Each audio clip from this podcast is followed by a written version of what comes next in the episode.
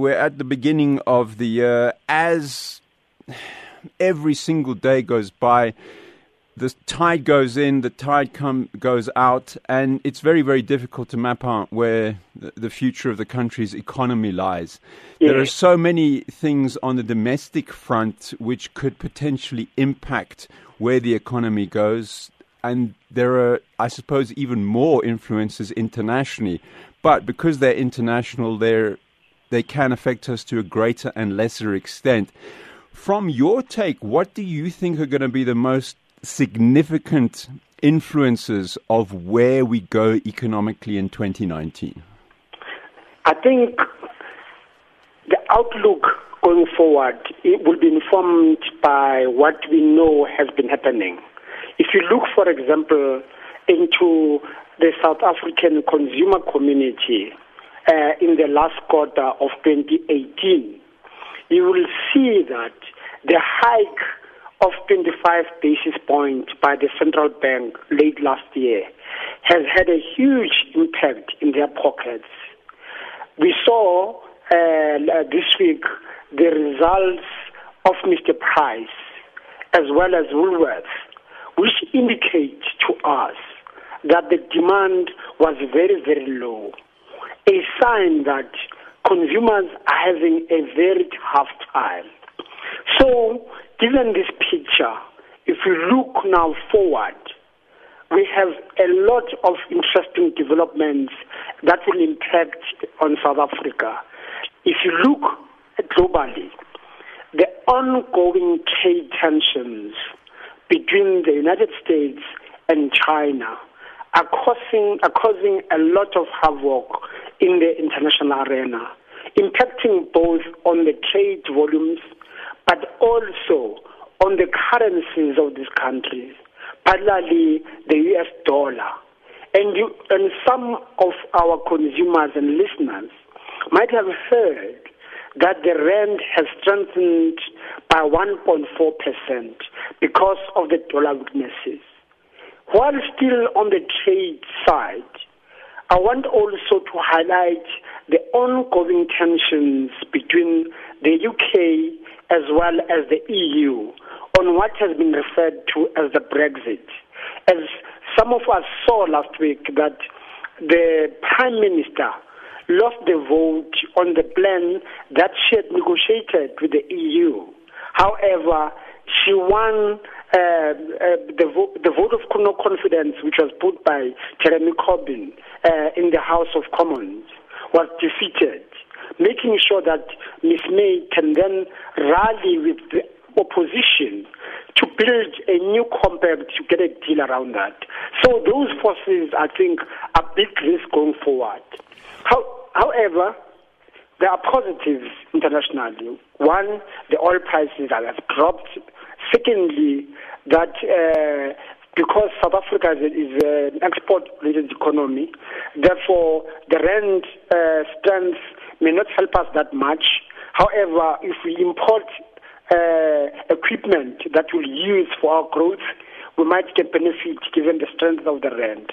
So that's the global outlook that I see. Let's pick up on the international things first, uh, particularly on Brexit, because as you said, we don't really know where we're going with this one, and we do have the sort of differences, the benefits, and of course the challenges of our currency being stronger or weaker against the pound.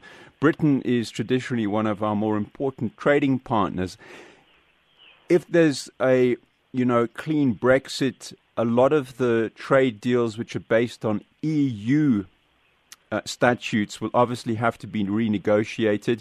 But then, as you say, there is this thing where we'd be able to say that the pound does get weaker, and we have seen a general weakening of the pound against the rand. The rand has been one of the better performing currencies. What is the best case scenario in terms of a rand level, I suppose, against the pound specifically? To sort of optimize, you know, the economy from that point of view, bearing in mind what we get from Britain and what we send to Britain? Uh, Stephen, that's a hard question mm. because uh, we're looking at long term trends. Sure. I think in the short term, you know, anything below 18 to the pound is a very good number. I just want to remind SAFM listeners that, uh, you know, we've been to around 22 to the pound, uh, which in fact meant that given how weak we are, we're going to be able to export quite a lot uh, to the UK. But that didn't materialize that much. However, the benefit that we saw from a very weak rand that period was a huge influx of British tourists which was very good for us, mm. particularly around the whole service sector. Um, and specifically, uh, if you look at hospitality, if you look at the restaurants uh, sector, uh, and broadly uh, in the areas uh, that are rural. You know, I'm talking about areas like Tsitsikamma, talking about areas uh, like in the Hluhluwe Game Reserve area, benefited immensely from that. So generally, I think South Africans seem, seem to be more comfortable with the rand being around the 20 to the pound mark because it's very good for us on all fronts.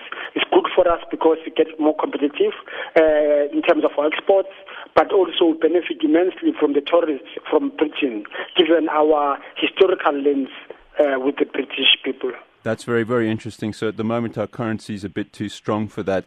Let's leave that and talk to this these trade tensions on the international level. You know, particularly you know between Trump's America and China because they're two you know the two largest significant economies which affect mm. us. Now, seen data recently, uh, and I was reading some quite frightening shipping data, which suggests that the Chinese economy is shrinking in a big way. Now, as one of our, you know, large raw material export markets, is that problematic, or are our exporters of raw materials finding that places like India are going to be able to pick up the slack in, in that regard?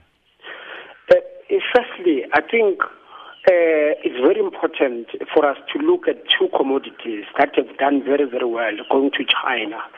In fact, three. Uh, first is coal. Remember, if you look at Exxaro, Exxaro exports quite a lot to, to the Chinese market. Secondly, uh, if Kumba exports a lot also to the Chinese market, and manganese too. So all of those are very com- are very good commodities for a mineral and energy complex for China. Um, so those two shares, particularly Exxaro and Kumba shares, which show, which indicate to us what's going on in China, although we already know what's going on as you've shared with us, Stephen. Uh, I think, you know, the demand will continue, although the price of iron ore, uh, which Kumba exports, as well as the coal might stabilize a bit. I think it remains, uh, I think South Africa will continue benefiting because even the manganese price has been very resilient. So I'm not wor- too worried. I'm worried that the price has come down, but I think uh, if you look go- going forward, even though the Chinese economy might not have that demand because it's rebalancing, it will continue consuming our commodities. In the, in the, the question of India is a very interesting question because we are very concerned politically with India because uh, as, as we've seen with our partner in BRICS, Brazil, that the shift towards right-wing governments, the Bolsonaro in the case of Brazil, is very worrisome because we think that that may lead to protectionism. If you look at India, Modi regime, which is a Hindi nationalistic party, is impacting negatively on India given its diversity as uh, with Muslim and Christians and Hindi uh, coexisting and being all Indian. But the the approach of the Modi government has not been very good for India. So uh, I think that market also may start becoming protectionist going forward. So it, it, that's why it makes a lot of sense for South Africa to really work harder to strengthen domestic demand so that if these countries have got problems, as I've highlighted, that the South economy continues to grow, given uh, being driven by domestic demand, than relying on export, where we don't have influence, given the difficult geopolitical issues uh, that we've touched on uh, today. Is there a an opportunity there, Lumkile, in fact, and something that we've been crying out for a long time in that uh, countries that you mentioned, you know, particularly like Brazil and India, which uh, may be large consumers of our raw materials, their protectionism actually might provide an opportunity for us to you know, find a space to be able to start and improve our benefic- beneficiation of our own raw materials and, uh, you know, find a niche for ourselves internationally in, in, you know, adding value to what we already have? I mean, remember that, you know, the biggest challenge for us to go more downstream in terms of, in terms of uh, our production uh, into real, real products um, or what we call fabrication in economics. Uh, the biggest risk or the big the big elephant in the room is Eskom, uh, because uh, going down requires quite a lot of energy and requires a lot of capability and skill. And for you to be successful internationally, you need firstly to be very strong domestically. And South Africa, around the titanium slag, were extremely uh, competitive. Uh, so it's one of the value chains that we can exploit given the, the move towards lighter cars, lighter planes, but also the drone technology, uh, which which is going to change the transportation, uh, the mode of transportation going forward. So the, the the issue around beneficiation is a real one. However, I think the sooner we restructure Eskom, we bring competition on the generation side, the more easier for us to develop a downstream industry using our own resources and position ourselves very well for the fourth industrial revolution, particularly around manufacturing on products of the future, as I said, where we know that the light, heat, and uh, heat resistant um, material are going to be the winners going forward in, South Africa as well out with those. We're speaking to Lumkile Mondi about the outlook for 2019, and that really is a very important point to bring us back to the domestic matters in terms of the outlook economically for 2019. Look, and the elephant in the room is Eskom. If you were able to dictate, I mean, what is the solution? Is there a solution to Eskom? There is an easier solution to Eskom. Very, very easy. What is it? It requires uh, uh, really political leadership because I think Eskom will enable us to break what Rustomjee and Fine call the minerals and energy complex because gone are the days of cheap of cheap electricity. So I think the restructuring of Eskom, even into two pieces, where Eskom remains with uh, with its own power stations and transmission, uh, and then the, the distribution is made is, will bring competition on distribution and generation. So Eskom keeps what it has. However, on the generation, we bring in new players into the market. Um, and over time, uh, we allow uh, companies as well to to generate, uh, to stimulate also uh, the creation of smart grids that are driven locally through through uh, renewables. So the formula is there. I think the challenge is really a visionary and somebody who can take us along uh, on a different growth trajectory. And I think politically it is extremely unpalatable, particularly to the ANC. So I think if we're, if, if we're ambitious, we'll be able to restructure this. It will be painful. It to lose some, we'll lose some jobs, but we'll create a lot of new smart jobs going forward. However, as I said to you, that's the biggest constraint for South Africa's economic development is Eskom. And it requires us to really restructure uh, and bring in competition into it. The state must keep what it has, but let's bring competition um, and allow other players to come in into the generation space. If government can, in the budget, which is coming up, and the, I believe they're waiting on Eskom, if they can inject money into you know infrastructure spend they will help create employment, they will help create demand in the economy, that will help create growth. That's obviously something we want. However, yeah. they are going to have to somehow, that debt that Eskom has some, ha, somehow has to be spread across the whole fiscus, whether it's government, whether it's Eskom, somehow that get, has to be picked up. That has had a huge impact. Unfortunately, we've seen the impact of mismanagement and, as we've had, we call state capture on the economy. I mean, how best then to balance that debt? Unfortunately, uh, Eskom uh, may not get the necessarily uh, uh, uh capital that it requires from uh, from the domestic capital markets, even international capital markets, because um, it's so highly geared. So what Eskom requires is, is, assuming that nothing happens, as is, Eskom requires a cash injection. So I think many uh, bond or, or, capital markets players will want to see a much stronger balance sheet that has got a huge equity bias. In this case, even a 50-50 scenario where the government injects capital to make sure that Eskom uh, can cover 50% of the debt that it can raise in the market. The catch is, Stephen, given that the state is so stretched, remember the latest figures from the quarterly bulletin uh, of the Reserve Bank uh, released in December is that our debt to GDP ratio is hovering around 56% at the moment. Therefore, it means that even though we may be able to stretch it to about 60% uh, or more, it requires a very tight, prudent uh, fiscal and monetary position. And I think we've learned that our government is completely unable to do that.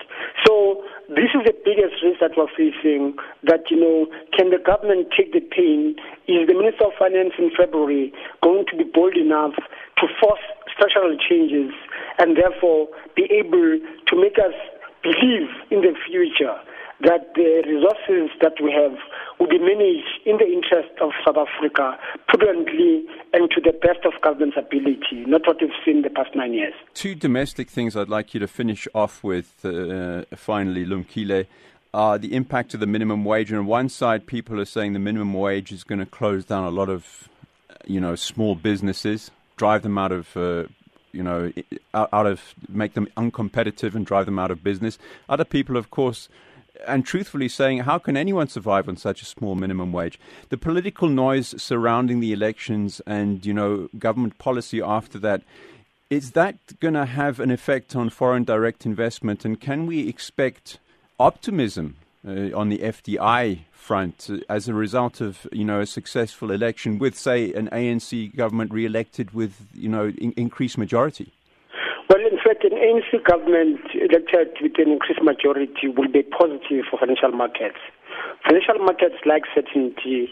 They like the fact that decisions can be made speedily and efficiently. So I think uh, that will, will also add to domestic confidence because we know that uh, President Ramaphosa uh, will be in charge uh, together with the new cabinet that will appoint. So I think once those uh, investors start investing, the, the, the, the, foreign direct investors will follow uh, because a signal has been sent. I think the, the really the biggest risk that we're facing um, fact, let me talk about the positive. Uh, but the first positive uh, that, that, that, that, that I can see is the fact that at least on the consumer side, the central bank is very clear that this year potentially there, there will be no uh, increases of the repo rate. So it's going to stay where it is at the moment. So if you are already uh, borrowed, uh, you're not going to be paying more, at least this year, given the outlook which was presented by the governor this week. So that that that makes individuals much more uh, comfortable to plan at least in the short to medium term. Secondly, um, with the falling or the dropping of the oil prices that we've seen and the strength of the rand is also very positive, meaning that the disposable income for those that are employed will look better. On the minimum wage, the jury is out there about its impact. Whilst the argument about the low levels of the wages that uh, that that raises questions about how can anyone survive on such a low wage may be very uh, politically seductive.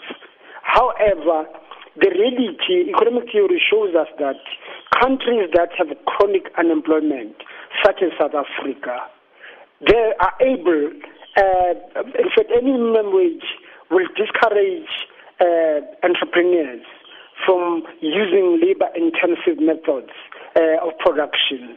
Therefore, it kills jobs.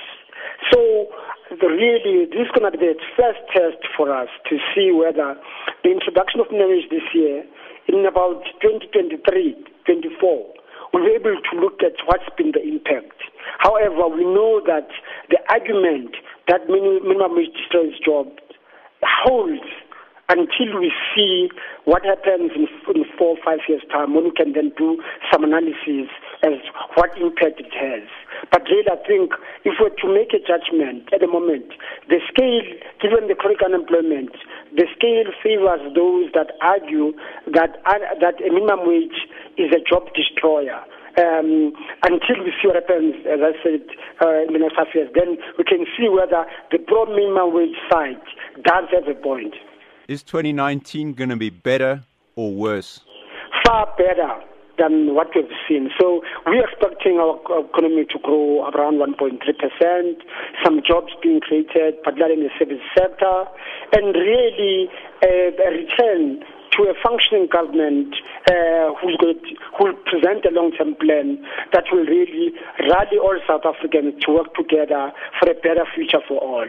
Many thanks to Lumkile Mondi, who's a senior lecturer at the School of Economics and Business Sciences at Wits University.